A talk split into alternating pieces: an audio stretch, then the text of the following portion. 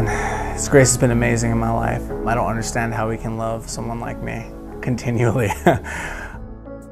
I grew up um, in a rough neighborhood of San Jose. Um, I came from a whole family. I had, a, I had a, you know, I had a pretty good childhood. I was really close to my brother and sister. Um, just, um, we ended up moving to Modesto, and um, I got involved with the wrong crowd here, and I started uh, drinking, and I started partying. And there was things that happened to me when I was younger, things I'd never dealt with, um, things that me and my family just never talked about. Um, and so this led me to becoming a full-fledged alcoholic. Um, I drank for about ten years, from about sixteen to twenty-six, um, and just living that party lifestyle, not caring for anyone but myself. Um, one day um, I uh, met a girl that actually attended Big Valley. Um, she brought me here, and I started checking it out. And uh, I ended up one day walking through the doors of Celebrate Recovery because I knew I needed something more. Um, I was doing all the motions in church. I was, you know, totally, you know, thinking what the pastor was saying was great. You know, I was even moving a little bit to the music, but not much, you know. Um, and when I walked through the doors of Celebrate Recovery, the first time, I mean, I went home and um, I cried like a baby. I uh, cried and cried and cried, and I realized that I couldn't do this by myself, that I needed Christ, and I asked Him into my life that night, and uh, I've never been the same since. The way He's changed my life is I realized that there's nothing that I can ever do that'll separate me from His love. I think that's one of the biggest things in my life right now is, um, you know, I, I know that He's my Lord and Savior. There's nothing, no performance-based things that I can do that will make Him love me any more or any less. He's done more things than I could have ever imagined for myself. He's uh, led me to be able to uh, co-lead two-step studies for Celebrate Recovery.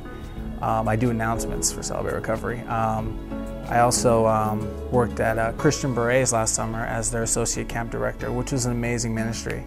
That guys call me now. It's weird that guys call me and they're like, one, they're like, hey, how are you? And actually, you know, real friends that care, the people that care about you, you know?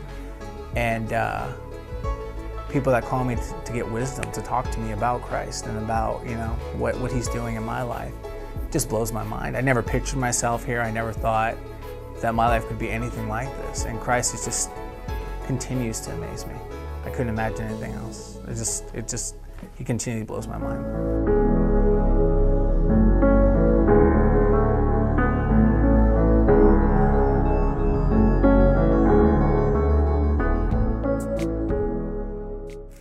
Unbelievable, isn't it, that God sent His Son here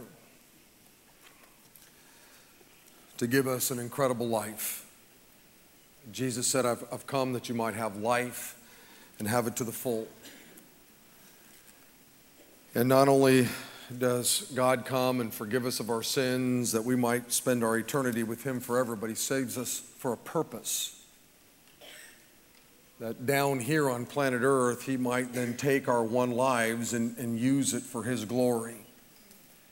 And it's always neat to see how when someone gets saved here, and then the next thing you know, God begins to use them in, in, some, in some place. Uh, unbelievable. Unbelievable. Well, I want to welcome those of you that are over in the, in the venue. Man, great crowd over there. And I want to welcome those of you that are listening on online, live. We have hundreds and hundreds of people that listen on live, online, live, and we're glad that you're all with us. Uh, everybody take this, um, this little thing here, this little shell thing. Everybody pull it out, okay? And we uh, make this up each week uh, for you. We want you to be able to see the, uh, the verses from the scriptures that we're going to look at together. We want you to be able to read it and And maybe God will say something to you. Maybe something will, you know, uh, be stirred within you. It could be through a song. It might be through a, one of the testimonies or something, something that's set up here. And you ought to be ready because we really believe that God speaks and you're going to hear from Him today. And we don't want you to miss anything. And this is something you can use later on at home to remind you maybe what, you, what, what you've heard. Well, we uh, started a, a new series here last week at Big Valley Grace on the book of Philippians. We're, we're calling it Shining Like the Stars. Paul said this in chapter two. He said, live clean. Live clean innocent lives as children of God, shining like bright lights. One version says, shining like the stars in the universe in a world full of crooked and perverse people. And in my mind, I have this vision of Paul going outside maybe one night, and it was dark, and he looks up and he sees the stars piercing the darkness. And he goes, that's it. That's what we're to be. The world is a dark, crummy place. And those that call themselves followers of Christ are to, to live in such a way that they shine like those stars. I think, um, in my opinion, I, I told you this last week, I think this is the key verse to the entire book. This is the, the goal of the, the letter. Paul's purpose in writing this letter was to encourage these followers of Jesus Christ to, to live God-honoring lives in, in the midst of just a, a crummy culture. Jesus said something similar in Matthew chapter five. Jesus said, let your good deeds shine out for all to see, Christian, so that they... so that everyone will praise your heavenly Father. Beloved, the, the world is a, a dark place, really dark. And God longs for his followers to shine in such a way that, that people would, would notice, that people would be attracted to your light. You, you ever been outside and, and turned on a light? What, what does a light do? It attracts bugs, doesn't it?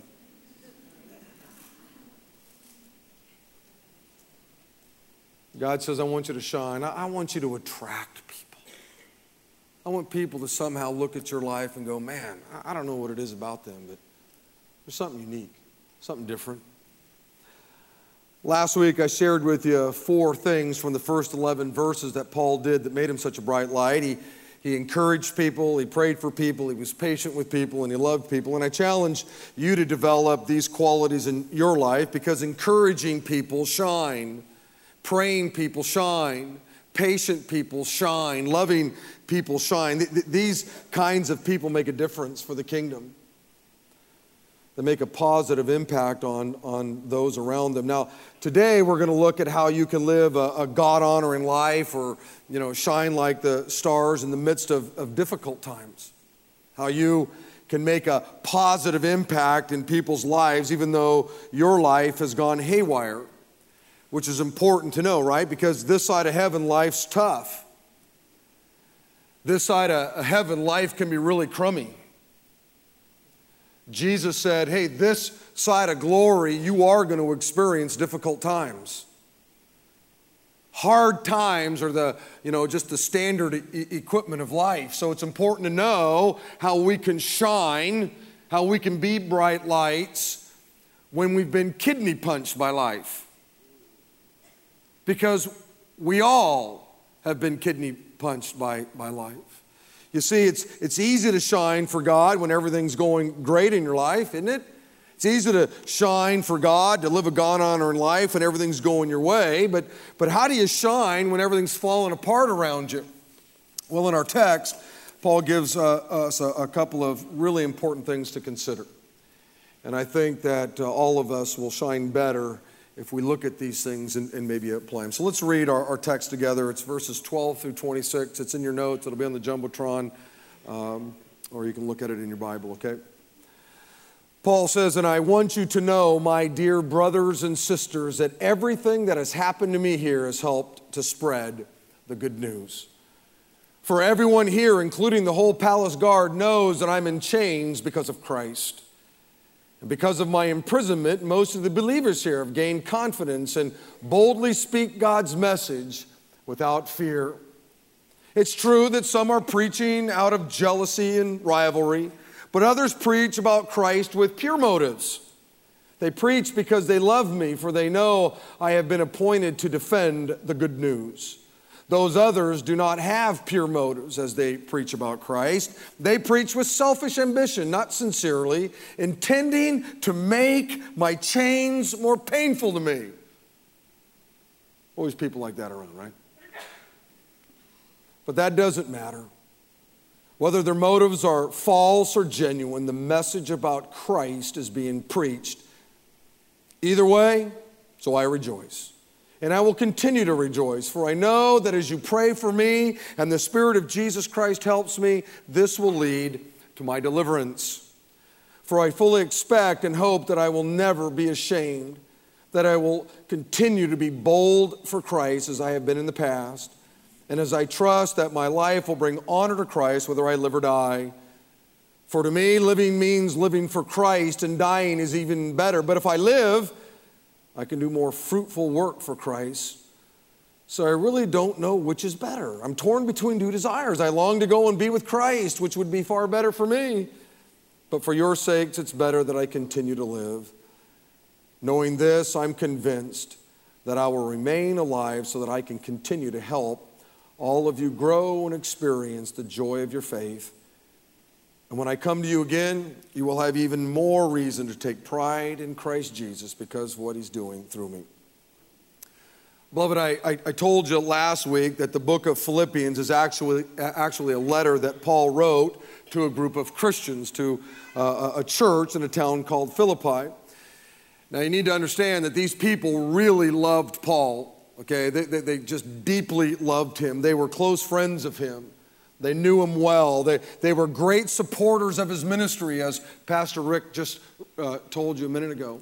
They supported him financially. They, they prayed for him, if you will, every Sunday morning in church. He was one of their global partners, if you will. He would have been one of the missionaries on the wall. He would have been out there at the reach wall, you know, on the Sundays that he would have been at, at church.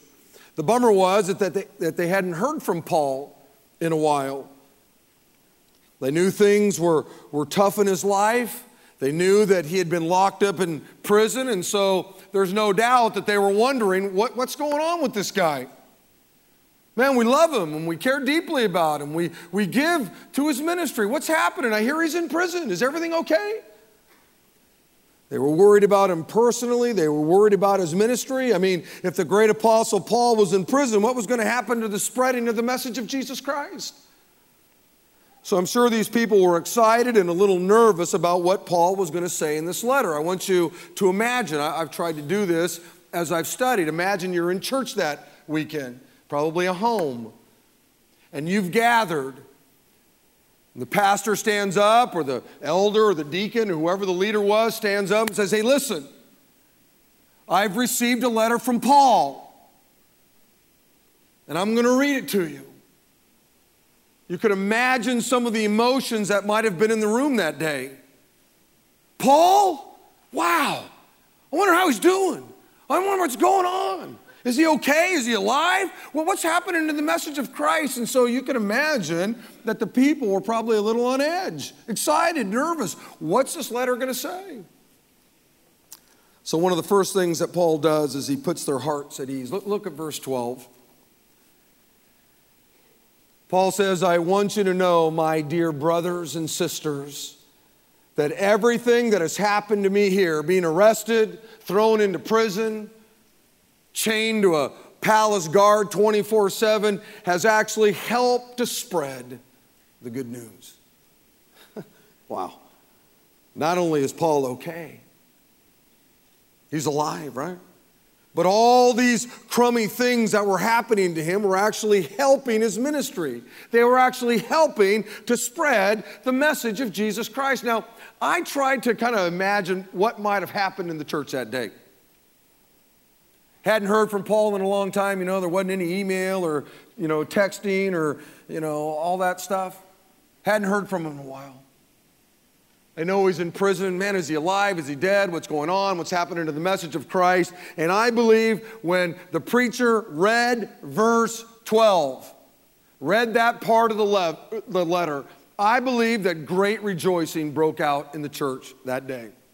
I don't think he got past verse twelve.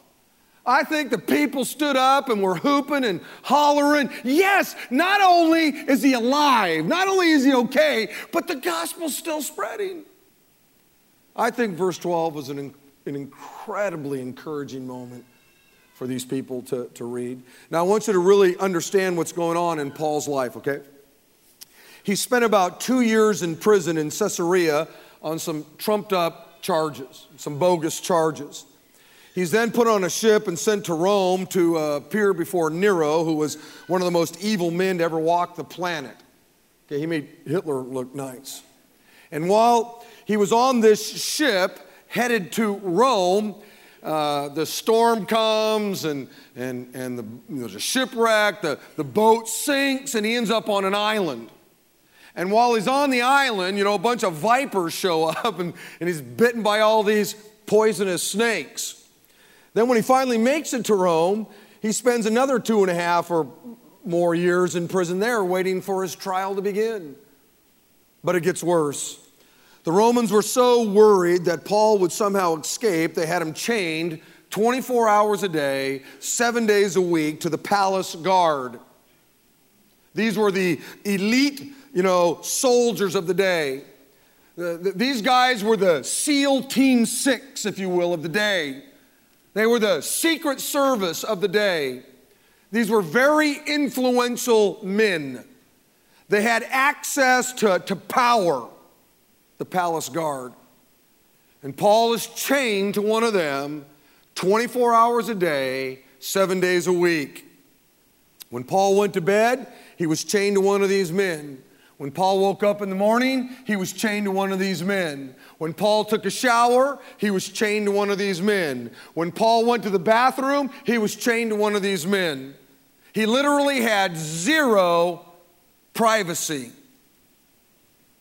Four plus years he's in prison. He gets on a boat, it wrecks. He ends up on an island. He's bitten by a bunch of snakes. And now he's chained to one of these guys twenty-four seven. Beloved, Paul was experiencing a crummy life. Yet when Paul writes this letter, he doesn't dwell on any of this. He doesn't dwell on his crummy circumstances. He doesn't get all upset and gripe and complain and grumble about all the horrible things that are going on in his life. He doesn't curse God, you know, and blame God for, you know, all these horrible things that are happening to him. He doesn't quit going to church or quit giving or quit reading his Bible or quit praying or whatever. Paul doesn't do any of these things. Instead, Paul dwells on what God is doing in the midst of all these crummy things. He made a choice. He's going to write to these Christian people. And he's got a choice. What do I want to tell them? Much like you. When you gather together with your girlfriends at Starbucks and you have coffee, or you gather in your home group this week and start a new semester of meeting in small groups, or you get together with a couple of your buddies somewhere and you're hanging out. Or you get down and, you know, decide to blog, you know, or you're going to write an email to somebody or text to somebody, or you get on the phone with somebody. You got a choice, don't you, about what you're going to communicate? You can communicate all the crummy things that are going on in your life. Woe is me. You can do that. Paul didn't do that. So he dipped his pen in the ink. He made a decision. He wasn't going to focus on that. How? How was Paul able to have such a positive outlook when everything in, in his life was so messed up? How was he able to shine when everything in his life was falling apart, man? His life was nothing but chaos. How did, how did he do this? How did he pull it off? Well, I think there are a couple things in our text. And may the Holy Spirit speak to you as the Holy Spirit spoke to me. Number one, Paul made the choice, and I want you to circle that word in your notes or, or underline it or, I don't know, jab your finger on it, uh, poke at it. I don't care what you do, but I want you to see that word. Paul made the choice, and it is a choice, to look beyond his crummy circumstances to see what God was doing in the midst of them. Look at verse thirteen. Paul says, for everyone here, including the whole palace guard, knows that I'm in chains because of Christ. And because of my imprisonment, most of the believers here have gained confidence and boldly speak God's message without fear. That's just beautiful. I mean, that's just really beautiful. That's why that man shined so brightly for God. That's why that man was used in incredible ways for the kingdom. That's why he's still used today to make a difference in, in people's lives. You see, Paul had a choice to make. He could tell these people about all the crummy things that were going on in his life, and they were crummy. Or he could tell them about how the Lord was working in the midst of all the crummy things. And we see here that Paul made the choice to keep his eyes on God and what God was doing in the midst of all the chaos, which is why this man shines so brightly for God. Now, this is what I want you to do. Have a little fun with you here for a second. I want you to imagine you've driven to Yosemite, okay? And you get out of your car with your lawn chair, and you're looking at the perfect place to take in the beauty and the grandeur of El Capitan. Okay? Most of us have been to Yosemite. Okay, so imagine you've driven up, you got your chair, you're in the midst of God's beauty, and you just want to be able to look at El Capitan. Okay? You've planned for this trip for months. You, you've saved for this trip for months. You've taken extra days off from work for this trip. You know this trip is God's will for your life. You and your family have prayed for this trip. Everybody's excited, man. Your kids are excited. Your wife is excited.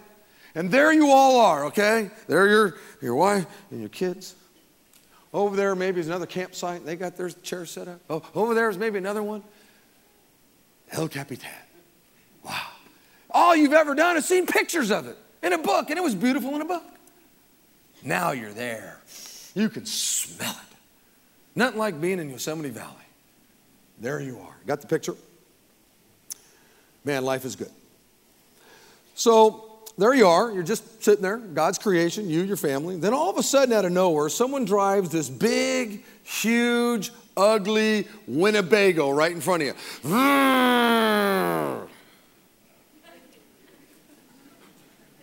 There it is. That's all you can see. El Capitan is gone. All you see is a big, ugly Winnebago. It's blocking your view. It's ruining your vacation. That wasn't a part of your plan. Everything that you have planned for, prayed for, saved for, it's gone haywire. This Winnebago is causing you a lot of heartache. What are you going to do? Well, you got a couple of choices, and each of them will impact the people around you. The choice you make is going to impact your wife. The choice you make is going to impact your children. The choice that you make is going to impact those that are in the other campsites that are watching this thing. I mean, they're probably going, dude, that, that's uncool, man.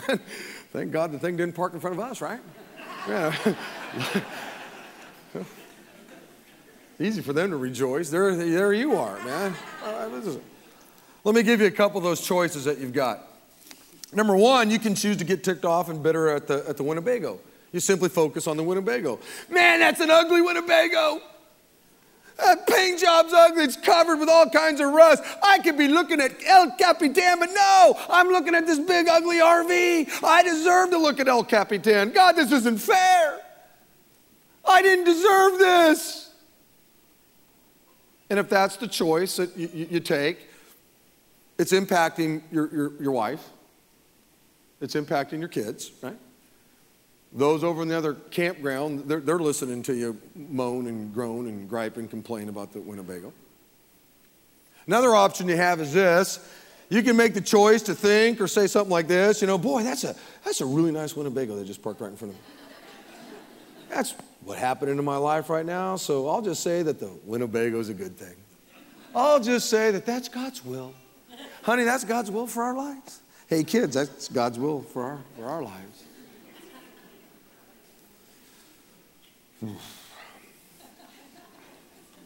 Let's just enjoy the motorhome. Number three, you, you can make the choice to get angry and bitter at the driver of the Winnebago and think to yourself, you know, if that driver had been more sensitive of my needs, they'd have never parked right in front of me, and I could have enjoyed El Capitan.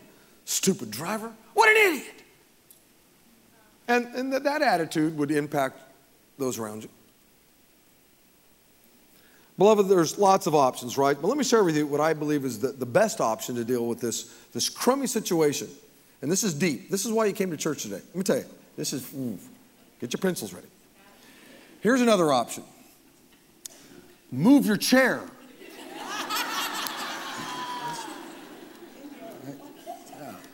Move, I could move my chair. There, there's an idea. You see, you can be all ticked off at the Winnebago. You can do that. You can be ticked off at the driver who actually pulled the Winnebago in front of you. You could say, well, you know, I guess that's just the Lord's will. And just sit there and look at an old, ugly Winnebago. Or you just go, hey, kids, I, I got an idea. Let's just move our chairs.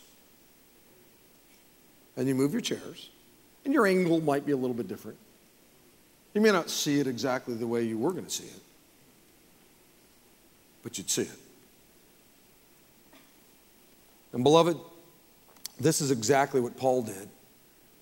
Instead of focusing his life and his energy and all of his juice and all of his circumstances, he decided to move his chair and try to see maybe what God was doing in the midst of it all. What was God doing? And I want you to know something.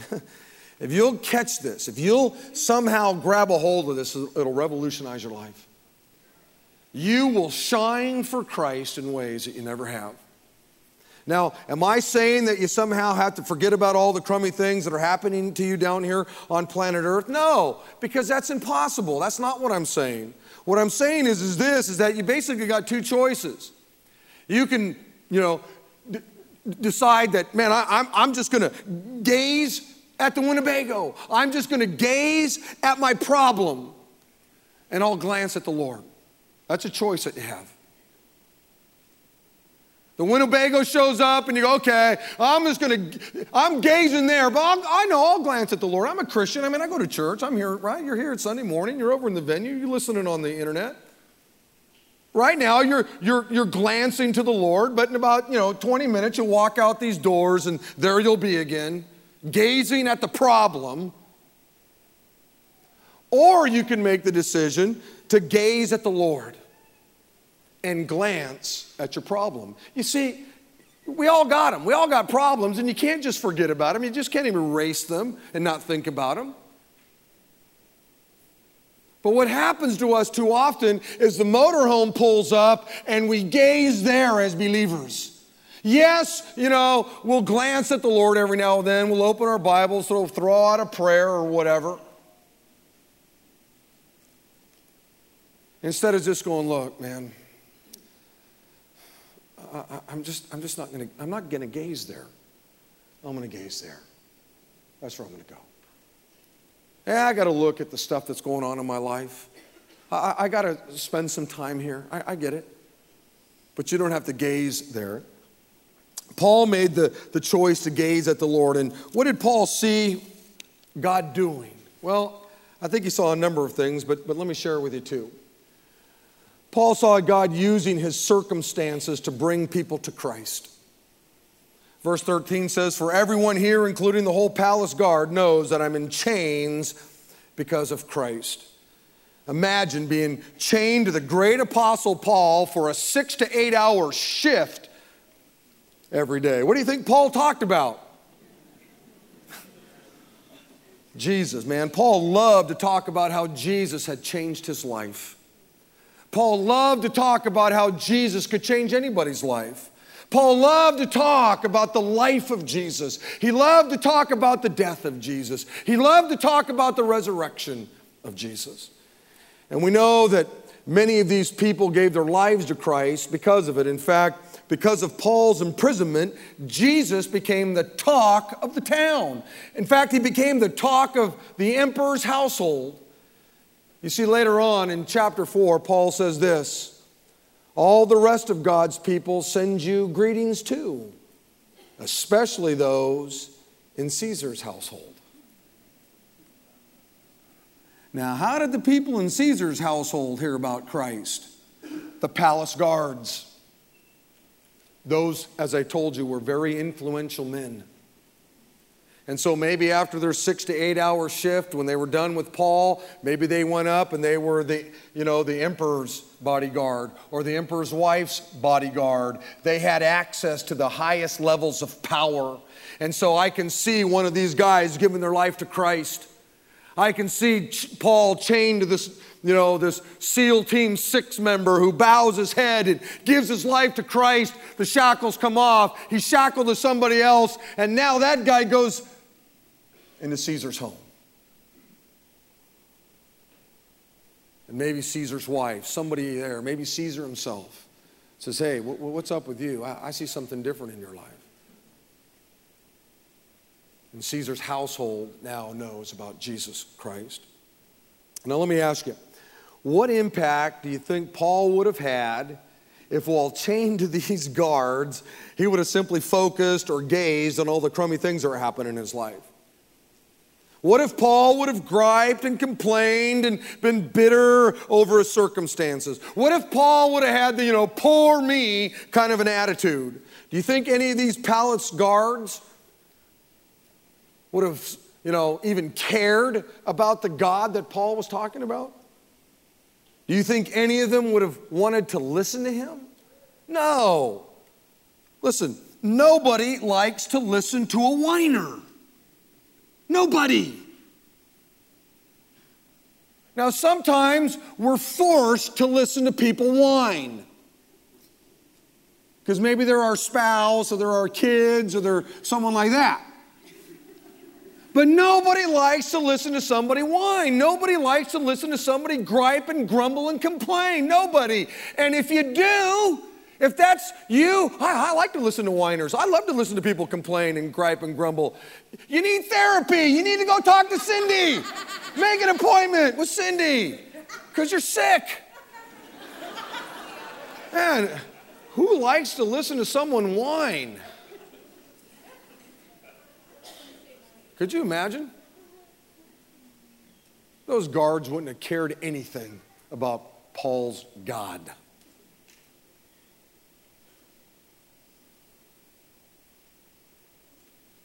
Beloved, I believe these guards watched Paul every day for over two years. And not only did they hear about the difference Jesus Christ could make in their lives, but they also saw the difference Jesus Christ can make in a life because they saw the difference that Jesus had made in Paul's life.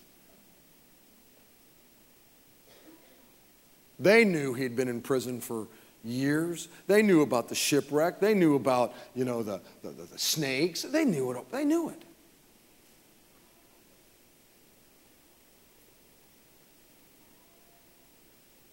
And they were they were they were attached to a guy that was just, he made a choice that he wasn't going to focus in on all the crummy things that were going on in his life. They saw his optimism. They, they saw his joy in the midst of horrible circumstances. He was shining like, like the stars. And because of that, God used him in great ways. Now, now listen carefully. Okay, this is the practical piece, okay? Right here, mano y mano. Here we go, right here. Put your pencils down. I want you to listen to me very, very carefully. You may not be chained to anyone. But make no mistake about it, people are watching you.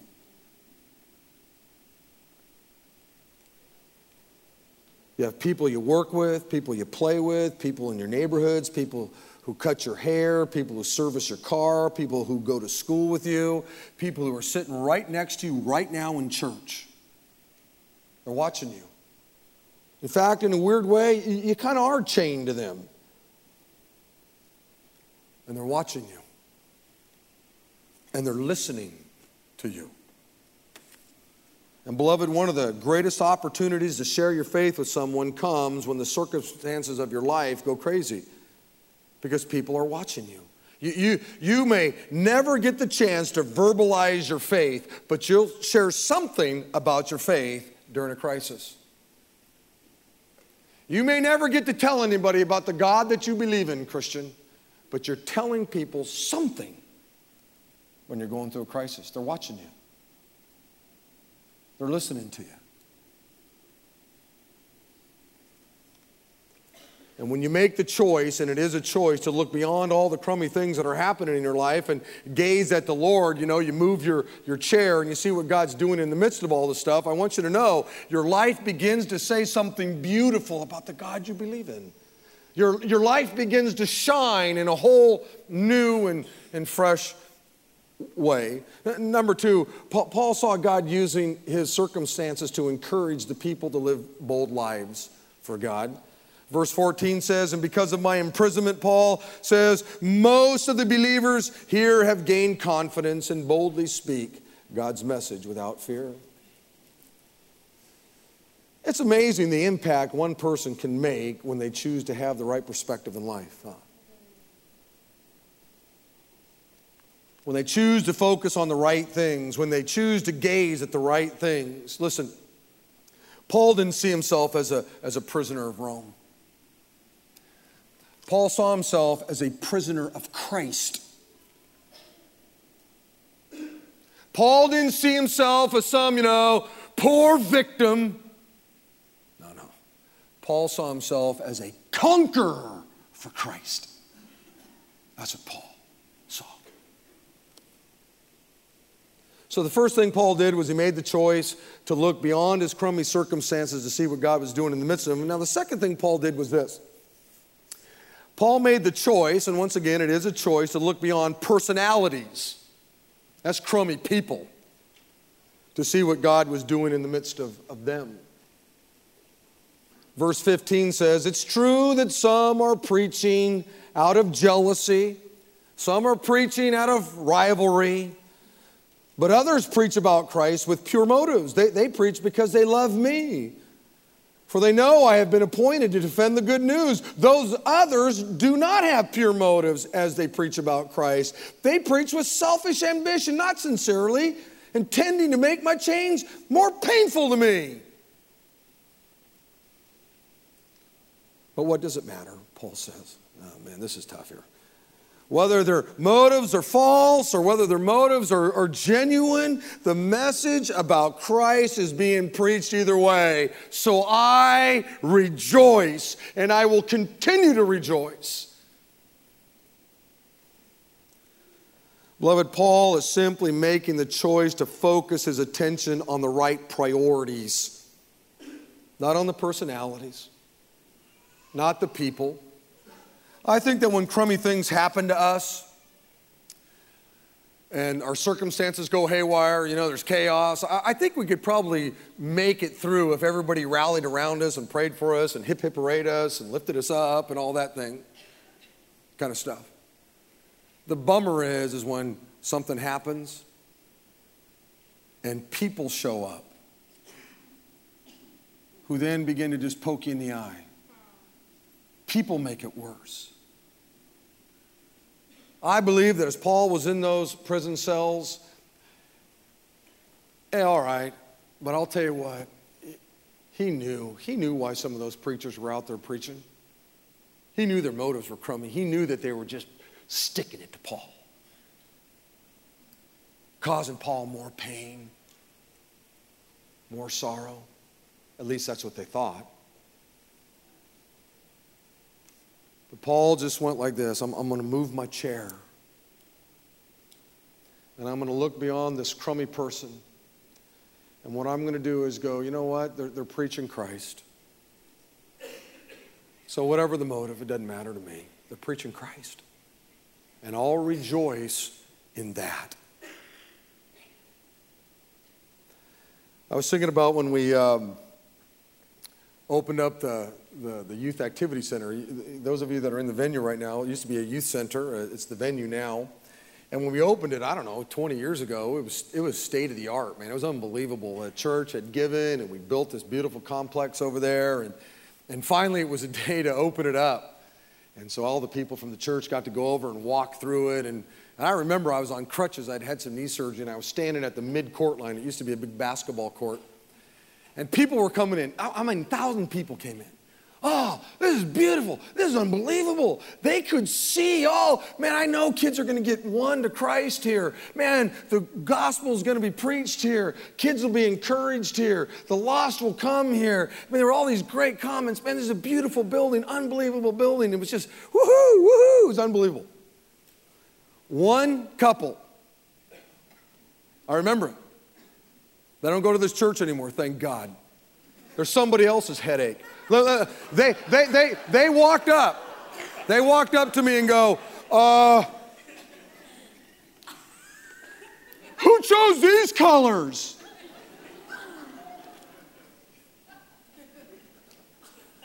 Uh, I, I, I don't know. I left that day. Couldn't remember what a thousand people had said. All I could remember was the one person who just poked you in the eye. Couldn't see any good in anything. All they could see was the color scheme. All the way home.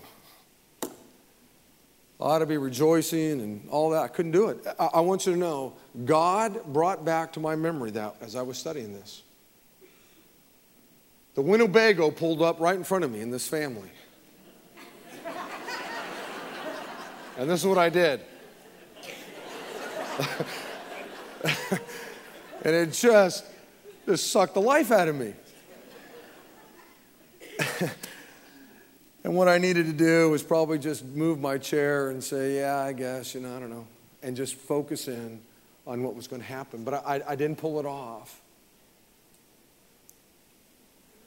Paul said, I know that there are people out there, you know, there are personalities out there that are preaching Jesus with crummy motives, but at least Jesus is being preached, and that's what I'm going to choose to focus on. How do you do all this? How do you look beyond your circumstances and the personalities in your life? How do you move your chair so you can better shine for Christ?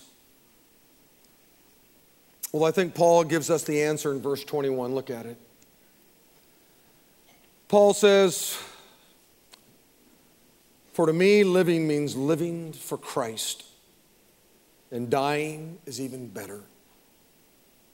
And beloved, I want you to know, I think that might be one of the greatest statements in all of the Bible. It's the key to keeping your eyes on God and what God is doing in the midst of your circumstances, in the midst of crummy people. I wish I would have known about this verse, studied this verse twenty years ago. Better late than never, right? You see, Paul's old. He's tired. He's been in prison a long time. He's ready to go be with the Lord in heaven. They, they've taken everything from him, his, his friends, his ministry, his freedom, his privacy. They've taken everything from him except the one thing that nobody could take from him. It's the one thing that nobody can take from you, and that is a purpose for living. They couldn't take that away from Paul. And Paul says, listen, man, if I'm alive, I'm living for Christ.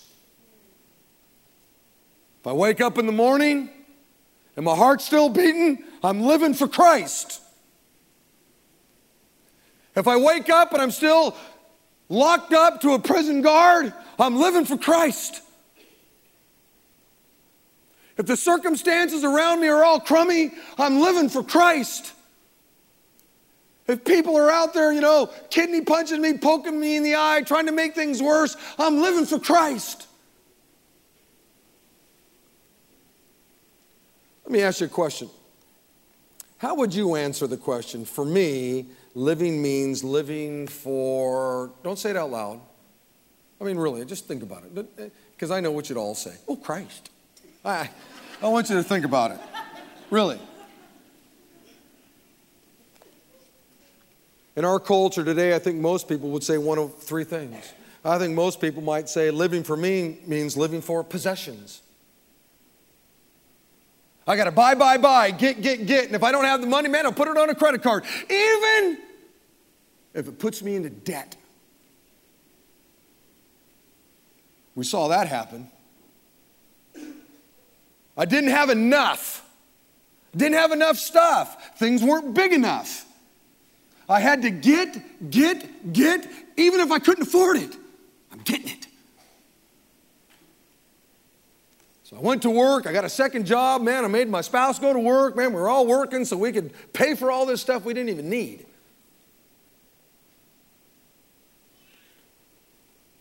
I think for some people, living means living for pleasure.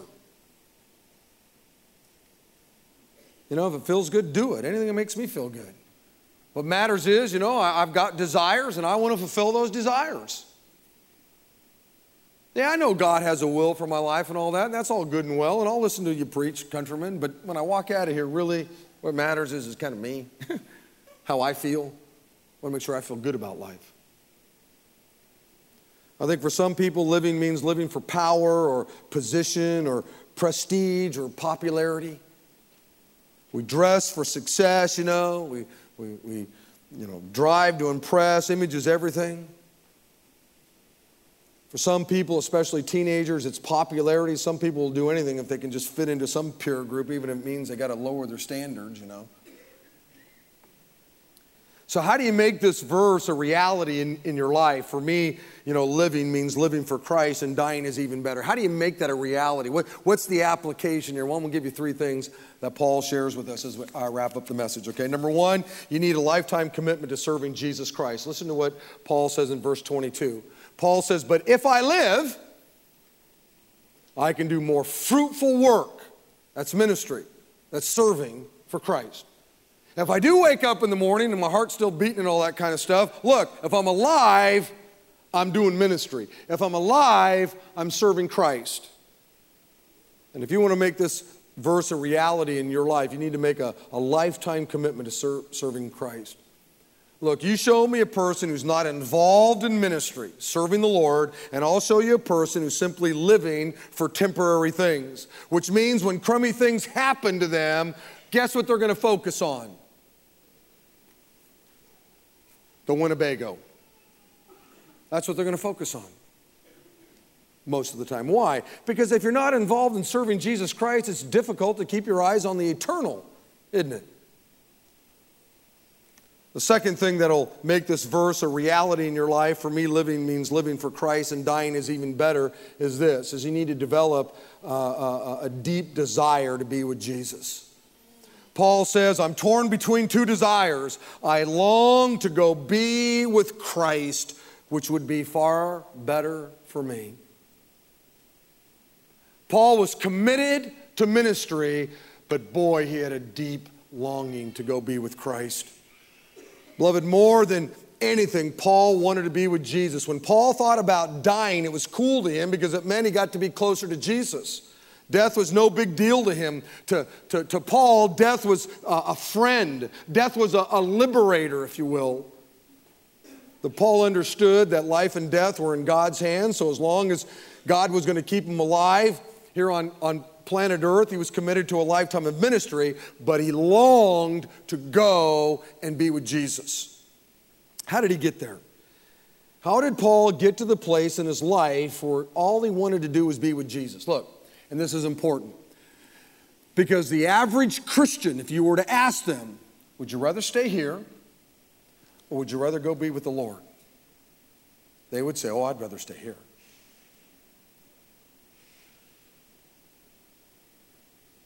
How do you get to the place to where, man, what matters is just being with the Lord, being with him face to face?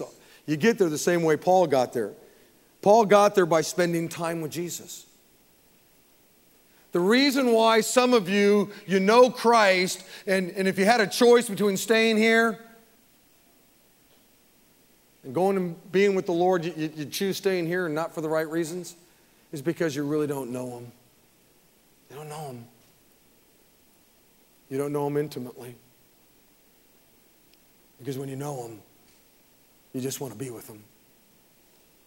You got, Paul got there by spending time with Jesus in his word. He got there by spending time with Jesus in prayer. He got there by spending time with Jesus, you know, in, in service to him. And beloved, that's the way you get there. By spending time with him, reading his word, praying, serving him. Look, I've never seen the, the Lord, you know, face to face. I've certainly seen the Lord in his creation. I can see a lot of things about God in creation. I can see how creative he is. I can see how powerful and majestic he is. I know a lot about God when I look at creation. It's unbelievable.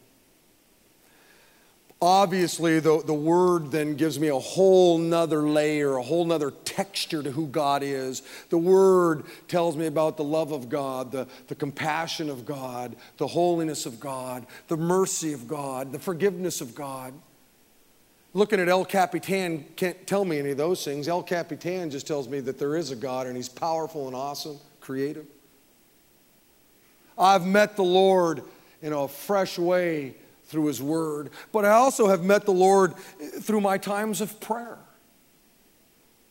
I meet the Lord sometimes in, in moments of worship when I'm singing songs to him. You see, the Bible says that you're made in the very image of God, and so when I'm with you, you know what? I, I learn a lot about God because you're made in his image. There's lots of ways that, that I get to learn about Christ. But I'll tell you what, I long for the day that I actually get to see him face to face. Wow. To actually be in his very presence. The third thing that will make this verse, for me, living means living for Christ and dying is even better a reality in your life is this, is you need an unselfish love for others. Paul goes on to say, but for your sakes, your sakes, not, not his, it's better that I continue to live. Paul said, man, if I'm alive, I'm committed to ministry. But I sure long to be with Christ. That's where I would like to go. But here's the deal. I'm going to put aside my own need, and I'm going to put your need ahead of my own. I'm going to put your need ahead of my own desire. Paul would have loved to have died and gone to be with Jesus, but he put the needs of other people ahead of your own, ahead of uh, his own. Now listen, you take those three things, and you really wrestle around with them within your spirit, and I guarantee you that verse will become a reality to you. That for you to live, for me to live, is Christ. Christ. Beloved, Paul's plan was to preach in the churches of Rome, not to preach in the prisons of Rome. If Paul had his thought, his way, he would have filled up the Colosseum and had a band there playing, and he would have preached and had an altar call, and everybody would have came forward. It would have been fantastic. That was Paul's thought. That was Paul's idea. Instead, he ends up preaching in the prisons of Rome. Being chained in a, in a, in a prison wasn't Paul's will. It wasn't what he expected. Like the Win, Winnebago, you know, just this thing just pulled up in front of his life. And we can all relate to that to some degree, can't we? All of us have had some well-thought-through plan that went haywire. I know some of you who prayed and prayed and prayed, and you stepped out in faith and you started a business, invested some money, and a Winnebago showed up, and it didn't work, did it? And you lost, lost it all. All of us have come up against, you know, something we didn't expect in life, right? Last night, my friend Heather was sitting right back there, young gal, young family. One day, she's just enjoying life, serving the Lord, and goes in for a routine uh, checkup, and they find a lump in her breast. Winnebago!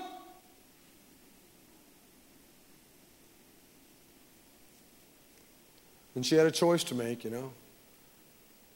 Do I gripe and complain and say, poor me, you know, woe is me?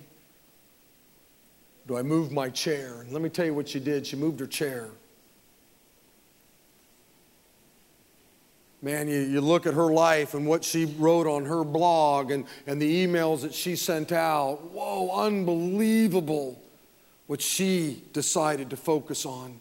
And let me tell you, she was used in incredible ways and, and continues to be used in incredible ways. All of us have had circumstances that have come into our lives that weren't planned. All of us. We can all relate to Paul here. But if you want to shine like the stars, you have to make the choice to look beyond all the crummy stuff that's happening and see what God is doing. You have to look beyond the crummy people that come into your life and see what God is doing. And most of the time you will see what God is doing, but there will be times you won't. And it's then you just have to trust that God's up to something, because He is. He is. Why don't you just shut your eyes just for a moment? I don't want you to pray. I just want you to be alone. Don't worry about your boyfriend or your girlfriend or your spouse or your kid. Just, just be alone with the Lord for a moment. What's the Winnebago that's been parked in front of you for the last day or week or month or year? For some of you, that Winnebago's been there for a decade and you're still looking at it. Still looking at it. Just gazing at it.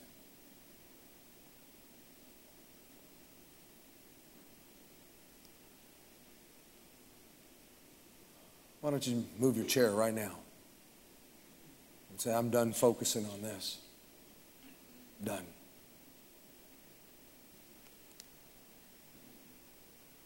Some of you, maybe that Winnebago has been there so long, you're, you're planted in your chair, you can't even get out of it. We have an altar room.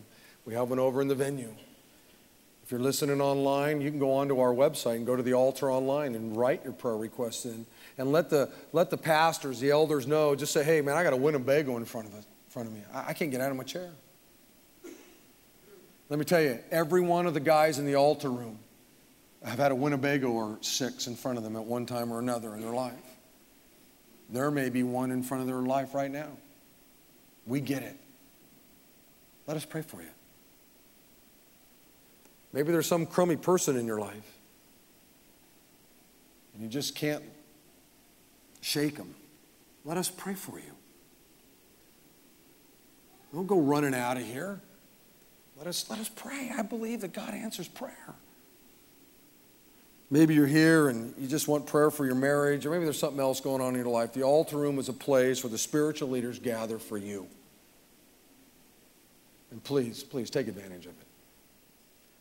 Pastor Scott, would you close our time in prayer?